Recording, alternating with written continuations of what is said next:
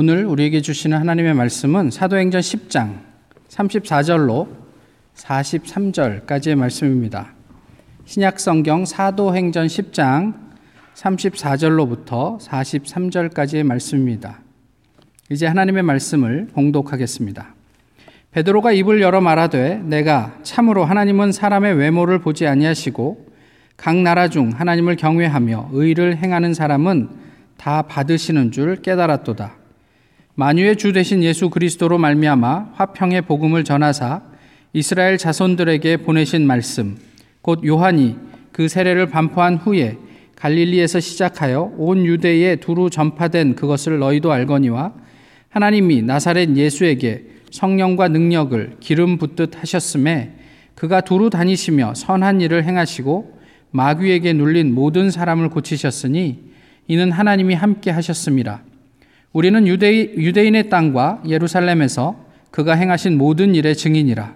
그를 그들이 나무에 달아 죽였으나 하나님이 사흘 만에 다시 살리사 나타내시되 모든 백성에게 하신 것이 아니요 오직 미리 택하신 증인 곧 죽은 자 가운데서 부활하신 후 그를 모시고 음식을 먹은 우리에게 하신 것이라 우리에게 명하사 백성에게 전도하되 하나님이 살아있는 자와 죽은 자의 재판장으로 정하신 자가 곧 이 사람인 것을 증언하게 하셨고 그에 대하여 모든 선지자도 증언하되 그를 믿는 사람들이 다 그의 이름을 힘입어 죄 사함을 받는다 하였느니라.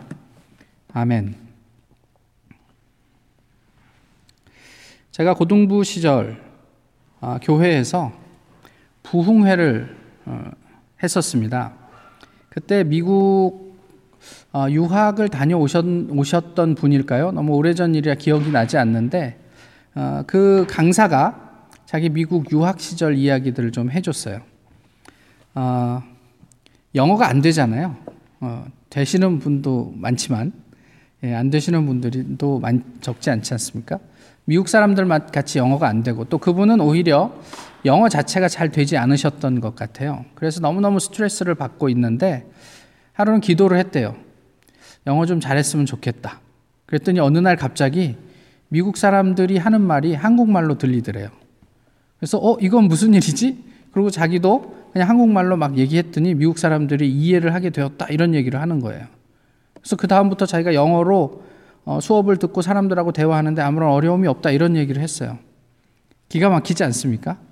여기는 분명히 이렇게 몇 분 안 되는데 아, 부럽다 이런 눈으로 저를 쳐다보시는 분이 계시네요. 아, 그 이후에 저에게 뭐가 남았을까요? 그분이 그 이야기를 왜 했는지, 그 이야기의 맥락 전후에 어떤 이야기가 있었는지 이건 하나도 기억나지 않습니다.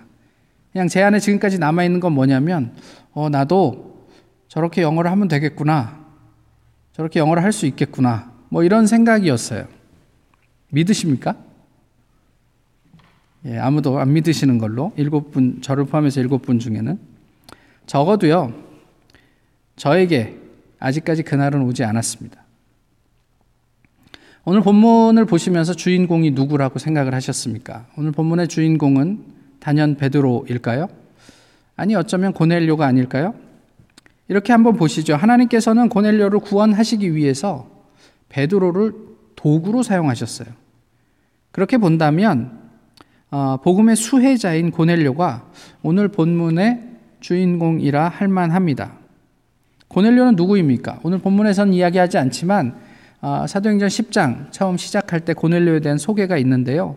그는 로마의 백부장입니다. 아, 경건하고 모든 집안 사람들과 함께 하나님을 경외하며 구제를 많이 하고 항상 기도하는 사람이다. 성경은 고넬료에 대해서 그렇게 이야기를 하고 있습니다. 아, 오늘 읽은 본문 이전에 고넬료와 베드로가 어떻게 만났는지에 대한 과정을 아, 묘사하고 있지요. 고넬료를 처음 만나서 베드로가 한 말이 무엇이냐면요. 하나님께서 베드로에게 역사하시고 고넬료에게 역사하셔서 고넬료가 사람을 보내서 베드로를 초청하고 베드로가 그 사람들과 같이 고넬료의 집을 방문하잖아요. 그리고 베드로가 베드로가 만나자마자 처음 한 말이 나는 유대인인데 유대인으로서 이방인을 만나는 것은 우리 유대 법에 저촉되는 일이다. 그것은 당신도 잘 알 것이다. 라고 얘기를 해요. 그러면서 다만 하나님이 나에게 명령하셔서 또 깨닫게 해주신 바가 있어서 어쩔 수 없이 당신을 만나러 왔다. 왜 나를 불렀느냐? 라고 묻습니다. 사실 이건 듣기에 따라서 좀 다를 수 있겠지만 고넬료 입장에서는 대단히 불쾌한 말일 수 있습니다. 다시 말씀드리지만 고넬료는 로마의 관료입니다. 베드로는요. 피지배국의 어부 출신의 그냥 뭐 그냥 종교 지도자 정도예요.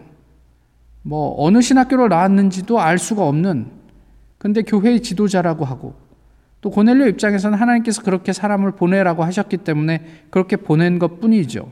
신앙을 배제하고 보면 베드로는 고넬료의 눈치를 오히려 살펴야 하는 을의 위치에 있는 사람이란 말이에요. 하지만은 고넬료는 베드로의 베드로가 무슨 말을 하고 어떤 질문을 했는 것과는 상관없이 자신이 어떻게 당신을 부르게 되었는지를 그냥 자기의 경험에 근거해서 간증을 합니다. 이 말을 듣고 난 후에 오늘 우리가 읽은 본문이 이어지죠. 본문의 내용은 크게 이렇게 되어 있습니다. 하나님께서는 나는 몰랐는데 이방인에게도 차별이 없으시다는 것을 내가 새롭게 경험하게 되었다. 그리고요, 그 다음에 예수 그리스도에 관한 복음을 이야기합니다. 오늘 본문에서는 그것을 특별히 화평의 복음이라고 이야기를 하죠. 그리고 신앙인의 사명이 무엇인지, 왜 하나님께서는 우리를 부르셨는지, 그러면서 우리를 전도하게 하기 위해서 그래서 그 예수 그리스도를 증언하게 하기 위해서 우리를 부르셨다라고 얘기하면서 오늘 본문을 마무리합니다. 요약을 하면요. 화평의 복음 그것은 세상에 차별 없이 전해져야만 한다. 증언되어야 한다. 이런 이야기입니다. 간단하죠. 이방인을 위한 사도로 우리는 바울을 주로 생각을 합니다. 맞습니다. 그렇지만 이방인에게 유대인으로서 최초로 복음을 전한 사람은 실은 베드로였습니다. 하나님께서 차별 없이 이방인도 받으신다? 이것은 당시의 유대인들에게 있어서는 어, 상상, 상상도 할 수 없는 문제였어요. 사실 이 문제는 오늘 본문을 기점으로 유대인들에게 와 이방인도 성령을 받을 수 있구나 그렇다면 우리가 그거를 인정할 수밖에 뭐 다른 도리가 있겠어? 라고 유대인들 사이에서도 결정이 되었지만 사도행전을 통틀어서 초대 교회를 통틀어서 이 문제 이방인들이 유대인들에게 들어오는 이 문제는 상당히 오랫동안 극복하기 어려운 이슈로 남아 있었습니다. 우리의 실상이 어떠했는가? 이것은 별개로 이것과는 이런 것과는 별개로 하나님께서는 유대인과 차별 없이 이방인을 받으셨다라는 사실이 오늘을 사는 우리 그리스도인들에게는 매우 중요합니다. 그리고 베드로의 설교가 계속되는데요. 특징이 있어요. 뭐냐면 짧아요. 그리고 단순해요. 예수 그리스도에 대한 이야기만 아주 그냥 심플하게 선언합니다. 사실 예수님과 관련해서 베드로는 엄청나게 많은 경험을 가진 사람입니다. 부활과 관련해서도 베드로는 다른 제자들은 하지 못했던 특별한 경험들이 있어요. 우리가 잘 알고 있는 내용입니다. 특별히 스승의 죽음을 앞두고 베드로는 예수님을 세 번 부인했습니다. 그죠? 그것이 그의 부활 경험과 아주 밀접한 관계가 있다는 것도 우리는 부활절마다 확인하던 내용이기도 합니다. 한번 보시죠. 베드로는요.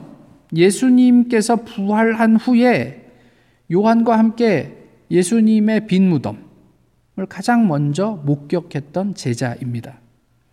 그리고 그 이후에 예수님께서 제자들을 찾아오셨죠. 어, 부활하신 예수님을 만났습니다. 그럼에도 불구하고 베드로를 비롯한 제자들은 그 이후에도 실제로 아 예수님이 부활하셨구나라는 그 예수님을 만난 후에도 여전히 당시의 엄중한 상황 가운데 또 도저히 믿을 수 없는 사람이 죽었다가 살아난 그 부활이라는 현실 앞에서 두려워합니다. 상황은 아무것도 바뀌지 않았어요. 그냥 두려울 뿐이었어요. 그 와중에 혹시 예수님의 말씀을 기억했을까요? 내가 부활한 후에 너희를 갈릴리에서 만나게 될 것이다. 그것 때문에 때문이었을까요? 아니면 다른 이유가 있었을까요? 베드로는 다른 제자들과 함께 원래의 삶의 터전으로 돌아갑니다. 갈릴리로 돌아갔던 것이죠. 그리고 거기서 평생 자신의 삶을 추동하는 사명을 받게 됩니다. 예수님과의 만남을 통해서 말이죠. 예수님께서 그 자리에서 뭐라고 베드로에게 얘기하셨습니까? 요한의 아들 시몬아, 네가 이 사람들보다 세상의 그 어떤 것들보다 나를 더 사랑하느냐? 그 예수님의 질문으로 베드로는 평생 예수 그리스도에게 헌신하게 되었습니다. 오늘 처음 만난 고넬료에게 예수님과 자신이 했던 이런 경험들을 나누었다면 훨씬 더 임팩트가 있지 않았을까요? 훨씬 인상적이고 와, 이 사람 도대체 뭐야? 고넬료 입장에서는 그렇게 생각할 수 있지 않았을까요? 사실 이런 경험을 아무나 하는 게 아니잖아요. 사람들과의 관계에 있어서도 유명한 사람이면 그게 목사가 됐던 정치인이 됐든 누가 됐든 내가 그 사람 좀 알아. 어, 제가 요즘 저희 집에서 가끔 제 아내한테 자랑하는 게 뭐냐면 모르시는 분이 더 많을 수도 있지만 어, 원년 프로야구 선수 그리고 감독인 이만수 감독과 제가 개인적으로 카톡하는 사이라고 가끔 이만수 감독님이 저한테 카톡을 보내세요. 뭐 사랑하는 목사님, 우리 한 번도 만나서 얘기한 적도 없는데 어 뭐 본인의 어떤 뭐 간증이나 뭐 이런 비디오 클립 같은 것들을 보내주신단 말이죠. 예수님과의 개인적인 관계, 이 친밀한 관계 속에 있었던 죽은 사람을 살리는 현장에 있었고 또 예수님의 기적의 자리에 있었고 또 자신이 처절하게 실패했던 자리에서 그것을 회복시켜 주셨던 1대1의 만남이 있었던 그런 이야기를 했다면 얼마나 더 의미가 있었을까? 그럼에도 불구하고 베드로는 왜 이처럼 간단하게 어떻게 보면 좀 아, 심거울이 많지 아, 복음을 전했을까요? 사실 저희가 복음을 전할 때 그러잖아요. 교회 와보세요. 대박 나요. 내가 암에 걸렸는데 교회 다니면서 하나님께서 나에게 안수해 주셔서 내 암이 나았고 사업에, 사업에 실패했던 사람이 하나님께서 복을 주셔서 엄청나게 사업에 성공한 사람이 되었고 뭐 이런 것들로 사람들을 이야 그 이걸 꼬신다고 얘기를 해야 될지 모르겠지만 사람들에게 이야기하지 않습니까? 그런 거에 비해서 오늘 본문은 너무 싱겁습니다. 보통 간증은 자신의 연약함이나 결핍에서 출발하죠. 하나님께서 그런 연약함을 어떻게 극복하게 하셨는지 그런 것들을 이야기합니다. 그런데 거기까지는 괜찮은데요. 시간이 지나면 지날수록 거기에 살이 붙습니다. 그래서 나의 연약함은 하나님을 덧입은 능력으로 드러나는 경우를 많이 봐요. 내가 옛날에는 이렇게 찌질했는데 지금은 그 하나님의 능력을 덧입고 엄청난 이만큼 어, 어떤 훌륭한 그리스도인이 되었다. 뭐 이런 어떤 자기의 어, 자랑을 그 간증에 교묘하게 섞어서 하는 경우를 많이 보죠. 더 시간이 지나면 그 사람이 하나님을 대신합니다. 그래서 우리는 누구의 치유 집회에 간다고 그래요. 뒤에서도 말씀을 나누겠지만 어쨌든 그렇게 돼요. 그래서 간증은 반복할수록 위험해집니다. 그것이 우리 안에 내재되어 있는 욕구예요. 그러나 무한히 반복해도 지나치지 않을 만큼 중요한 것이 있는데 그것은 무엇이냐면 우리는 사람은 주인공이 아니라는 점입니다. 표면적인 이야기만 놓고 보면 오늘 본문의 주인공은 고넬료 같습니다. 그렇지만 그 고넬료가 신앙을 갖기 전에 그를 부르시고 오늘 베드로를 보내셔서 그로 하여금 그리스도인이 될 수 있도록 모든 판을 깔아준 근원적인 주체는 하나님이십니다. 주인은 예수 그리스도예요. 사람이 드러나는 게 아니라 예수가 드러나는 것. 그것이 어쩌면 부활의 의미가 아닐까요? 이것은 아무리 반복해도 지나치지 않습니다. 듣고 또 듣고 계속 들어도 부작용이 없어요. 예수님만 드러난다면. 다만 아쉬운 것은 무엇이냐면 목사든 장로든 뭐 교회에 뭐 수십 년을 다녔든 어쨌든 소위 신앙이 좋다는 사람들조차도 그것을 너무 쉽게 간과한다는 사실이에요. 다 이성적으로는 동의해요. 부활절의 주인은 예수 그리스도지. 성탄절의 주인공은 예수님이지. 라고 이야기하지만 실제로 우리가 교회 안에서 우리의 삶 속에서는 예수님보다는 사람을 더 드러낼 때가 있지 않느냐 하는 말이에요. 어떤 사람의 강의나 설교를 우리가 들으러 가는 게 아니에요. 말씀드렸던 것처럼 어떤 능력 있는 사람의 치유 집회에 가는 게 아니에요. 어, 저 사람한테 가면은 병이 낫는데 그 사람한테 가서 병이 낫는 게 아니란 말이에요. 20만 명 이상의 사람들의 마음을 사로잡고 수만 수천 명의 사람들이 모여서 환호한들 그곳에 우리가 예수 그곳에서 우리가 예수 그리스도를 듣지 못하면 도대체 거기에 어떤 영적인 의미가 있습니까? 저희가 코로나 사태를 통해서 한 집단을 우리가 아주 속속들이 보게 되지 않습니까? 수십만 명이 모인다고 하지만 그 안에 예수 그리스도는 없어요. 도대체 그, 그 안에서 우리가 누릴 수 있는 영적인 유익이 무엇이 있느냐는 말이에요. 가정이 파괴되고, 개인의 삶이 피폐해지고,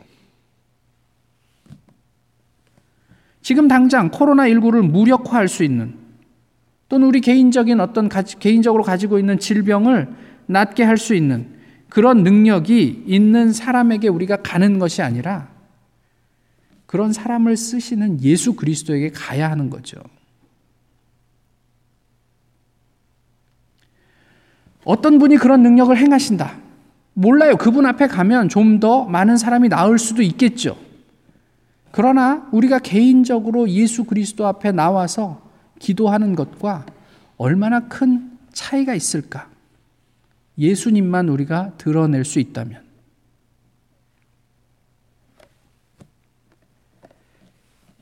그래서요, 그곳에 예수 그리스도의 말씀이 들리는가? 그곳에 예수 그리스도가 있는가? 이게 중요합니다. 베드로의 경험을 고넬료와 나누었다면 베드로가 개인적으로 예수님과 살았던 경험을 고넬료와 나누었다면 아, 얼마나 멋졌을까 싶지만 어쩌면 그렇게 됐다면 고넬료에게 베드로는 하나님이 될 수도 있었겠다 싶습니다. 아, 베드로는 아, 자신을 하나님 대하듯 존중하는 그래서 무릎을 꿇고 자신 앞에 엎드린 고넬료를 일으켜 세우면서 이렇게 이야기했습니다. 나도 사람입니다. 나도 사람입니다. 우리가 기도 중에 환상을 봐요. 하나님의 음성을 들어요. 상원아, 너 저기 가서 저기 곳에 어떤 목사가 있는데 그 사람을 모셔다가 아, 말씀을 들어라. 그다음 제가 그분을 아주 지극정성으로 대접하지 않겠습니까? 하나님을 대행하는 사람이니까. 그때 베드로가 그런 분이 이렇게 얘기합니다. 나도 사람일 뿐입니다. 좀 흥미로운 게 있어요. 이런 과정에서. 아까도 말씀드렸지만 고넬료는 로마의 백부장이잖아요. 당시 최강대국의 관료란 말이에요. 사실 갈릴리 어부 출신에게 어떤 이야기도 들을 필요가 없었어요. 그 사람의 말에 귀 기울일 이유가 전혀 없는 사람이에요. 세상의 기준으로 보면 그냥 그렇게 편하게 살 수 있었던 사람입니다. 그런데 어떻게 그 고넬료가 하나님에게 관심을 갖게 되었을까? 무엇이 그로 하여금 자신의 야망을 넘어서 신앙의 자리에 서게 했을까? 이런 것들이 좀 흥미로워요. 궁금해요. 또 하나요. 베드로가 한 설교는 대단히 단순합니다. 아주 어떻게 보면 아, 건조해요. 드라이해요. 근데 이런 설교를 통해서 성령이 임하셨대요. 저희는 성령이 임하게 하시려고 찬양을 뜨겁게 하고 사람들의 정서를 막 이렇게, 자극을 하고 여러분 하나님을 믿으십니까? 믿으시면 아멘 하십시오. 하면서 아멘 하게 만들고 그렇게 우리가 흥분하면 그때 하나님의 말씀을 전하고 이런 상황 저런 상황에서 이렇게 저렇게 어떤 우리의 어떤 그 연극처럼 각본을 잘 짜서 사람들에게 이야기하면 사람들이 더 효과적으로 복음을 받게 될 것이다. 그래서 콘티를 짜고 뭐 이런 여러 가지 뭐 그런 것들을 하지 않습니까? 준비하잖아요. 그런데 어처럼 이렇게 건조하고 싱거운 설교를 통해서 성령이 임했을까 싶은 거예요. 오늘 본문 이후에 성령이 임해서 거기에 모인 사람들이 방언을 하게 되었다. 그리고 베드로가 그것을 보면서 와 어떻게 이방인에게도 성령이 임하네? 그렇다면 우리가 이들에게 세례를 주지 못할 이유가 뭐가 있어?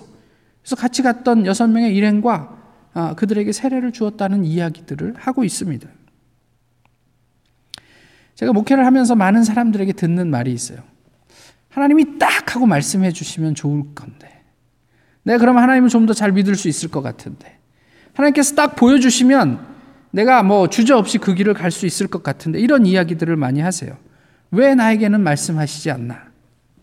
만약 그런 일이 있게 되면 무슨 일이 생길까요? 이런 질문을 합니다. 하나님께서 정말 우리에게 음성으로 말씀해 주시면 아니면 환상으로 무언가를 보여주시면 우리는 정말 믿을 수 있을까요? 그 음성에 그 보는 것에 순종할 수 있을까요? 또 다른 문제는요. 말씀하시면 들을 수는 있나요? 너희가 말하지 않으면 이 돌들이 소리 지르리라. 예수님의 말씀이에요. 예수님은 돌들의 소리를 들으셔요. 자연의 소리를 들으세요. 저희에게는 안 들리잖아요. 봄이 돼서 온갖 꽃들이, 여기도 꽃이 있지만, 온갖 자연이 생동하는, 생동하는 그런 어떤 모습을 통해서 하나님의 살아계심을, 하나님의 위대하심을 찬양하는데 우리가 그 찬양을 듣느냐 말이에요. 몽골에서 사역하고 있는 어떤 선교사님의 글을 읽어드리겠습니다. 예수님 부활하셨다. 이 말씀이 왜 그리 신나고 좋을까? 대학 시절 예수님의 십자가는 이해하겠는데 부활은 믿어지지 않았다. 십자가의 죽으심이 나의 용서와 거듭남과 구원을 위한 것인데 부활이 안 믿어진다면 내 믿음은 가다가 멈춰선 듯한 느낌. 여름방학에 학우들 다 고향에 내려간 후에 홀로 남아 동아리 방에서 고린도 전서 15장을 읽고 또 읽고 결국 1절에서 58절까지를 외워버렸다. 그런데 그 암송의 과정에서 부활의 믿음이 내 안에 흠뻑 젖어들었다. 부활. 그것은 내 스무 살 시절에 얻은 가장 귀한 발견이었다. 그해 여름방학은 내 인생의 최고의 시간이었다. 사람마다 차이가 있겠죠. 그러나 하나님의 음성을 듣기 위한 그 언어를 이해하기 위한 한 신앙인의 진지한 몸부림을 보여주고 있는 글입니다.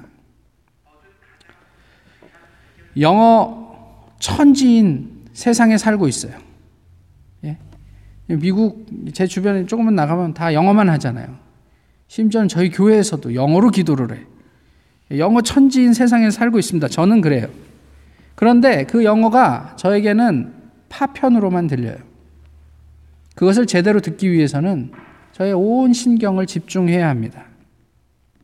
영어를 모르는 사람에게는 영어가 들려도 그건 그냥 소음에 지나지 않습니다. 영어를 한마디도 모르는 사람은 아무리 영어를 얘기를 해도 좋은 소리를 해도 단 한마디도 들을 수가 없다는 얘기죠. 고넬료는 어떻게 하나님을 보고 듣게 되었을까? 고넬료는 경건한 사람으로 온 가족과 더불어 하나님을 두려워하며 유대 백성에게 자선을 많이 베풀며 늘 하나님께 기도하는 사람이었다. 세 번역은 10장 2절을 이렇게 번역합니다. 어쩌면 조금 전에 소개해드린 몽골 선교사님이 부활을 이해하고 알아듣기 위해서 그해 여름방학을 바쳤던 것처럼 어쩌면 고넬료는 이런 삶의 모습을 통해서 하나님께 조금씩 접근해 가고 있었던 것은 아닐까 싶습니다. 예수 그리스도의 화평의 복음을 들을 수 있는 하나님의 언어에 우리는 얼만큼 집중하고 있는가? 그런 언어가 있다는 사실도 어쩌면 인지하지 못하고 그저 영어 단어 하나도 외우지 않고 나는 어떻게 영어를 잘하게 될 수 있을까라고 고민만 하고 있는 것은 아닐까 싶은 거예요. 올해 노벨 평화상은 코로나19에 잘 대처한 공을 인정받아서 한국인들에게 돌아갈 것이라는 이야기가 나오고 있습니다. 저도 지나가는 기사로 봐서 정확한 출처는 알 수가 없는데요. 그런 기사를 보았어요. 노벨 평화상 이야기가 나왔으니까 노벨 평화상과 관련된 얘기를 좀 더 하면요. 1973년에 미국 국무장관 헨리 키신저 키시, 키싱어라고 합니까? 키신저라고 합니까? 아, 키신저래요. 예. 그 헨리 키신저가 프랑스 파리에서 북베트남 정부의 대표 레둑토와 여러 차례 회담을 했습니다. 그래서 베트남에서 미군이 철수하고 남과 북 베트남 정부 간의 평화 정착을 위한 기구를 설립한다라는 내용을 근거로 휴전 협정을 이끌어냅니다. 그 공로를 인정받아서 그해 노벨 평화상을 이 헨리 키신저하고 그, 그 레둑토가 공동 수상합니다. 그런데 2년 후에 75년 4월 30일 북 베트남은 어, 대대적인 공세를 어, 시작을 했고요. 그 결과로 남 베트남은 역사 속에서 사라지게 됩니다. 1994년 팔레스타인 지역 평화에 기여한 공로로 이스라엘의 이차크 라빈 총리와 이스라엘의 외무장관, 당시 외무장관과 그 다음에 팔레스타인 해방기구의 의장이었던 그 야세르 아라파트가 노벨 평화상을 공동 수상합니다. 그러나 1995년 어, 총리가 피, 라빈 총리가 피살되고요. 9년 후에 아라파트 의장이 사망한 이후에 어, 이스라엘과 팔레스타인의 평화는 지금까지도 요원한 일이 되어버렸습니다. 언제든 깨질 수 있는 평화, 이것은 평화일 수가 없겠죠. 노벨 평화상이 우리들의 평화를 보장하지 못해요. 그런데 오늘 본문에서 베드로는 고넬료에게 화평, 샬롬의 복음을 전했다. 이렇게 얘기합니다. 세상 가운데, 세상 한복판에서 최고 강대국의 관료로 세상의 어떤 논리를 쫓아서 살아왔던 고넬료에게 예수 그리스도의 방법, 평화의 복음을 전했다 얘기하고 있어요.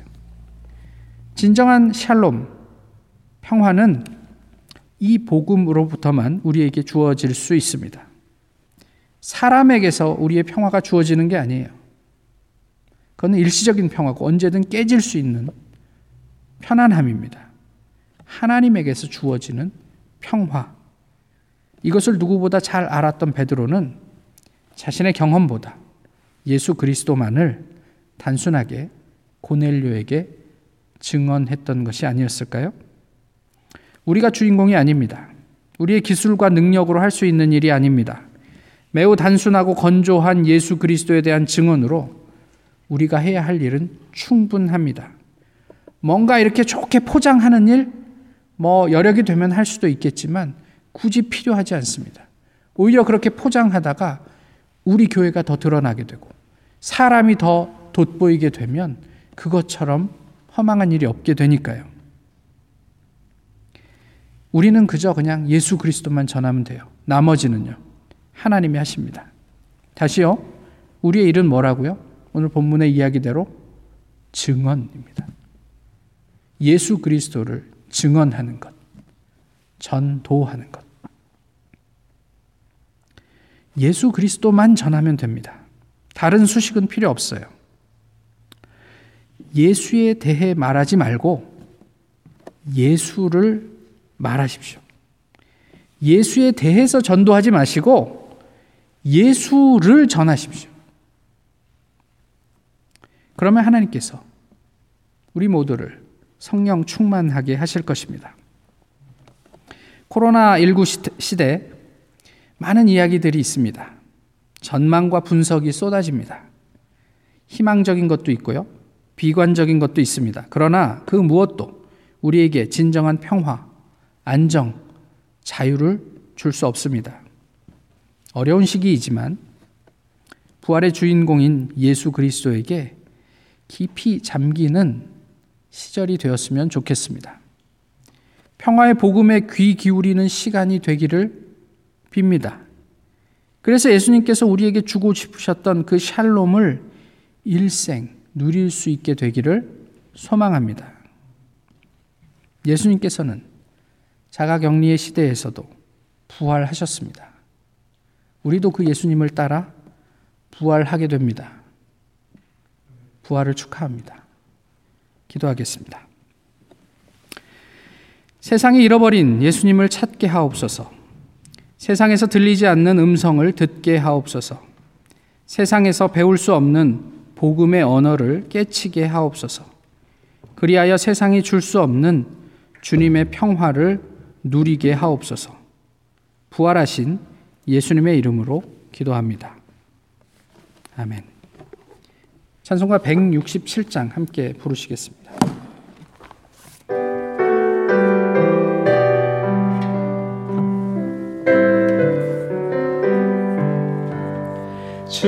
즐겁도다 이날 세세에 할말 사망 권세 깨고 하늘이 열려 죽은 자가 다시 살아나와서 생명의 조 예수 찬송하도다. 즐겁도다. 이날 세